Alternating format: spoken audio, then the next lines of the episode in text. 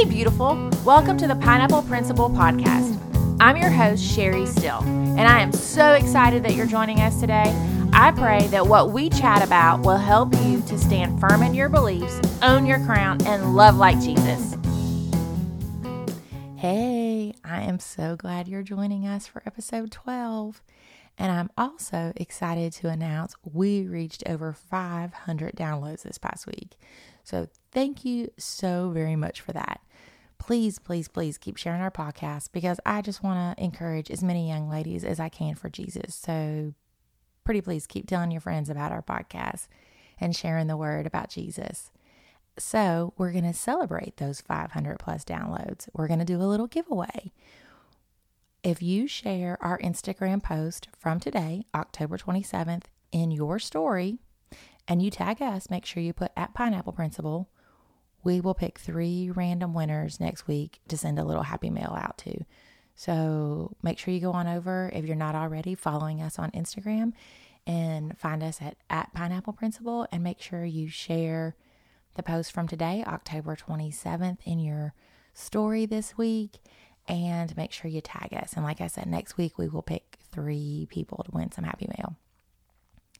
So if you notice today's episode title, you are probably a little shocked, maybe laughed or said, I have one of those. And I don't want to make all the parents out there mad, but I think they will like this message. And I can name it Pushy Parents because I'm a pushy mom. If you asked my 4 kids, even today, even though they're all grown, they would say, oh yeah, yes, she is. She's pushy. And it was just because I wanted the best for them. And sometimes I felt like they didn't see their full potential. But honestly, sometimes it was because I was just being naggy and I wanted them to do what I wanted them to do. I even had a sweatshirt when they were young that said, because I'm the mom, that's why. And so I basically used this title because I wanted to get your attention too. I'm going to be honest. So I will explain to you what I'm talking about. So I'm going to give you a little backstory first, where I'm going to go to John chapter 2 verses 1 through 11 is what we're going to talk about today. But I'm going to back it up a little bit first. Jesus had, he'd just come on the scene after being pretty much on the down low for 30 years. John had recently baptized him and the heavens opened up and the Holy Spirit descended on him in a bodily form like a dove. And this voice came from heaven saying, you're my beloved son with who I'm well pleased, and then Jesus started gathering his disciples. And the first place they went to was a wedding at Cana. They were guests along with Mary, Jesus's mother.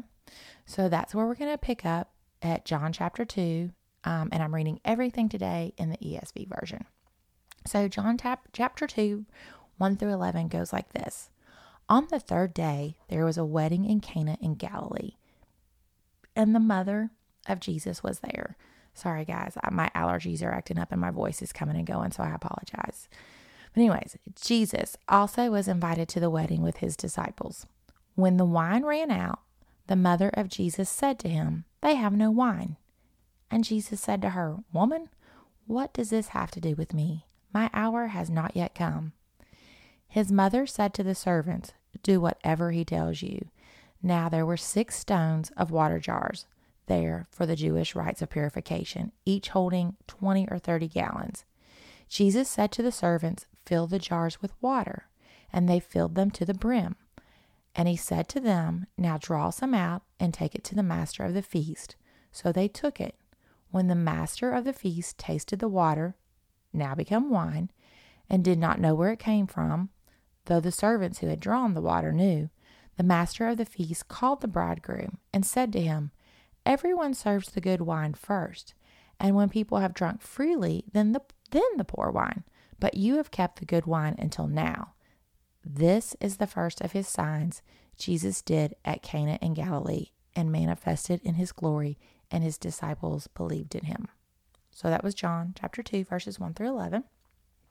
So I want to break it down. First off, Jesus calling his mother Mary woman It wasn't disrespectful, because I'm sure some of you may have thought that. Because I'll be honest, if my boys would have looked at me and said, woman, I probably would have been like, let me lay hands on you and pray for you later. Just kidding. Just kidding. But anyways, but that is how Jesus, he addressed women that way when he spoke to them. You know, several Bible scholars say this was a term of endearment used back then. So I just want to clarify, he wasn't being sassy. Jesus is pretty much saying too, why is this our problem? And he also talks about how it's not his time yet. So let's break this down. First, I'm guessing Mary is a 2 on the Enneagram. That means she's a helper. If you don't know anything about the Enneagram, I know a little bit about it. I can totally relate to this though, because I'm a 2 and I like to help.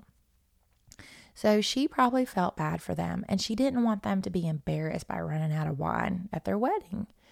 Jesus, on the other hand, is also talking about it not being his time.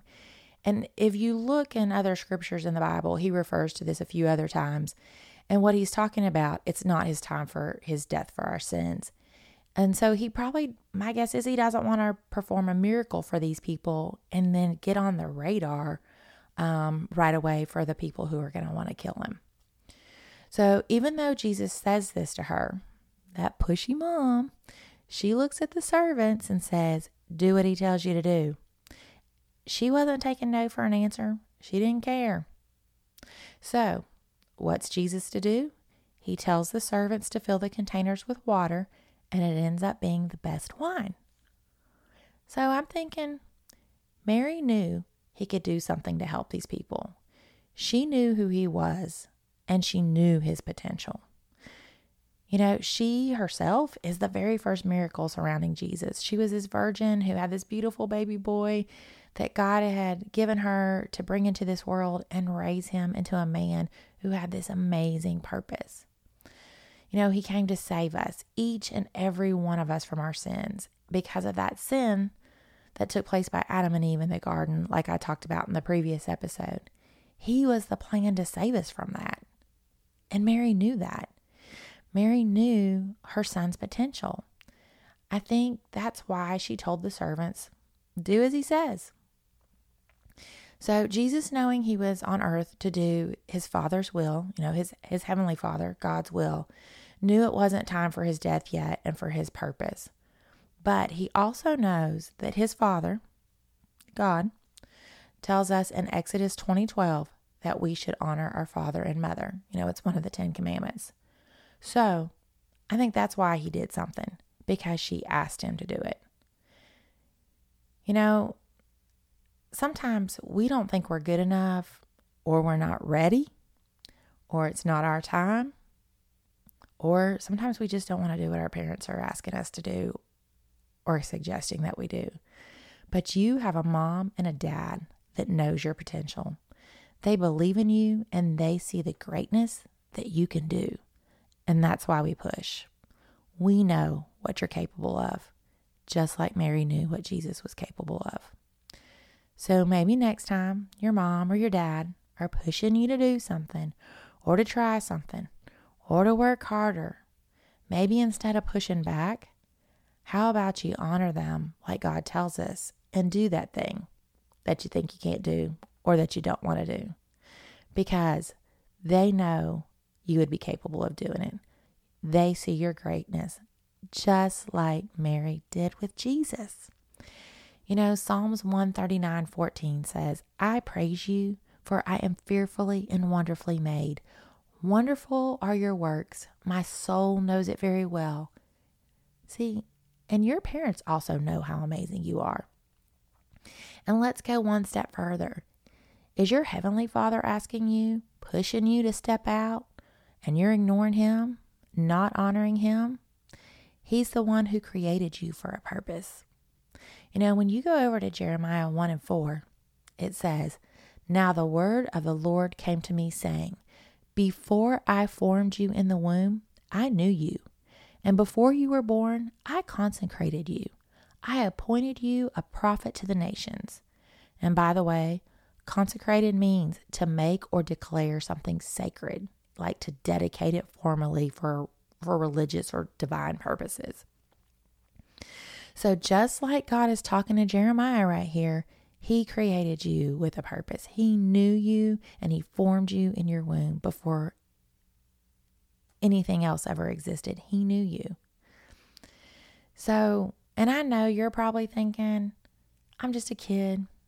I got plenty of time to do what Jesus wants to do. I want to enjoy my life. Or maybe you're saying, no one will listen to me. I'm a teenager. Well, I want you to listen to the rest of the conversation that goes in verses 6-8 when you drop down. It says, then I said, Ah, Lord God, behold, I do not know how to speak, for I am only a youth. But the Lord said to me, do not say, I am only a youth, for to all to whom I send you, you shall go, and whatever I command you, you shall speak. Do not be afraid of them, for I am with you to deliver you, declares the Lord. So guys, girls, don't make God be a pushy parent. You know, and actually he doesn't have to push us. He gives us free will to make the choices that we want. But he also gave you this amazing gift of his son, who was wrongly accused, betrayed, he was beaten, and he died this cruelly cruel death for you. So why not honor him? Step out. Be brave. He knows your potential. He created you. He knows what you can do. And, you know, and also, just like it says in those verses 6 and 8, he's not going to give you something to do that he's not going to be there with you every step of the way to do it. So, your parents, just like your Heavenly Father, they only want the best for you. So remember that next time you think they're being pushy and nagging you. But also, most importantly, the next time your Father God asks you to do something, honor him. Step out and do it, because he knows your potential. He knows your greatness. He knows what you're capable of. Why? Because that's why he created you. He created you for that purpose. So honor him and just be brave and do it. Because when you are a Pineapple Principle girl and you are living out those core values, you are powerful, you are strong, and you are beautiful, because you are standing firm in your beliefs and you're owning your crown and you're loving like Jesus. Thank you for listening to the Pineapple Principle podcast. You can catch us twice a month on the second and fourth Tuesdays on Apple Podcasts or Spotify. You can also find us on Instagram @Pineapple Principle, and we're even on Facebook. I'd like to give a big thank you to my husband, Jimmy, for producing this podcast for me, and my son, Spencer, a.k.a. Southern Boardman.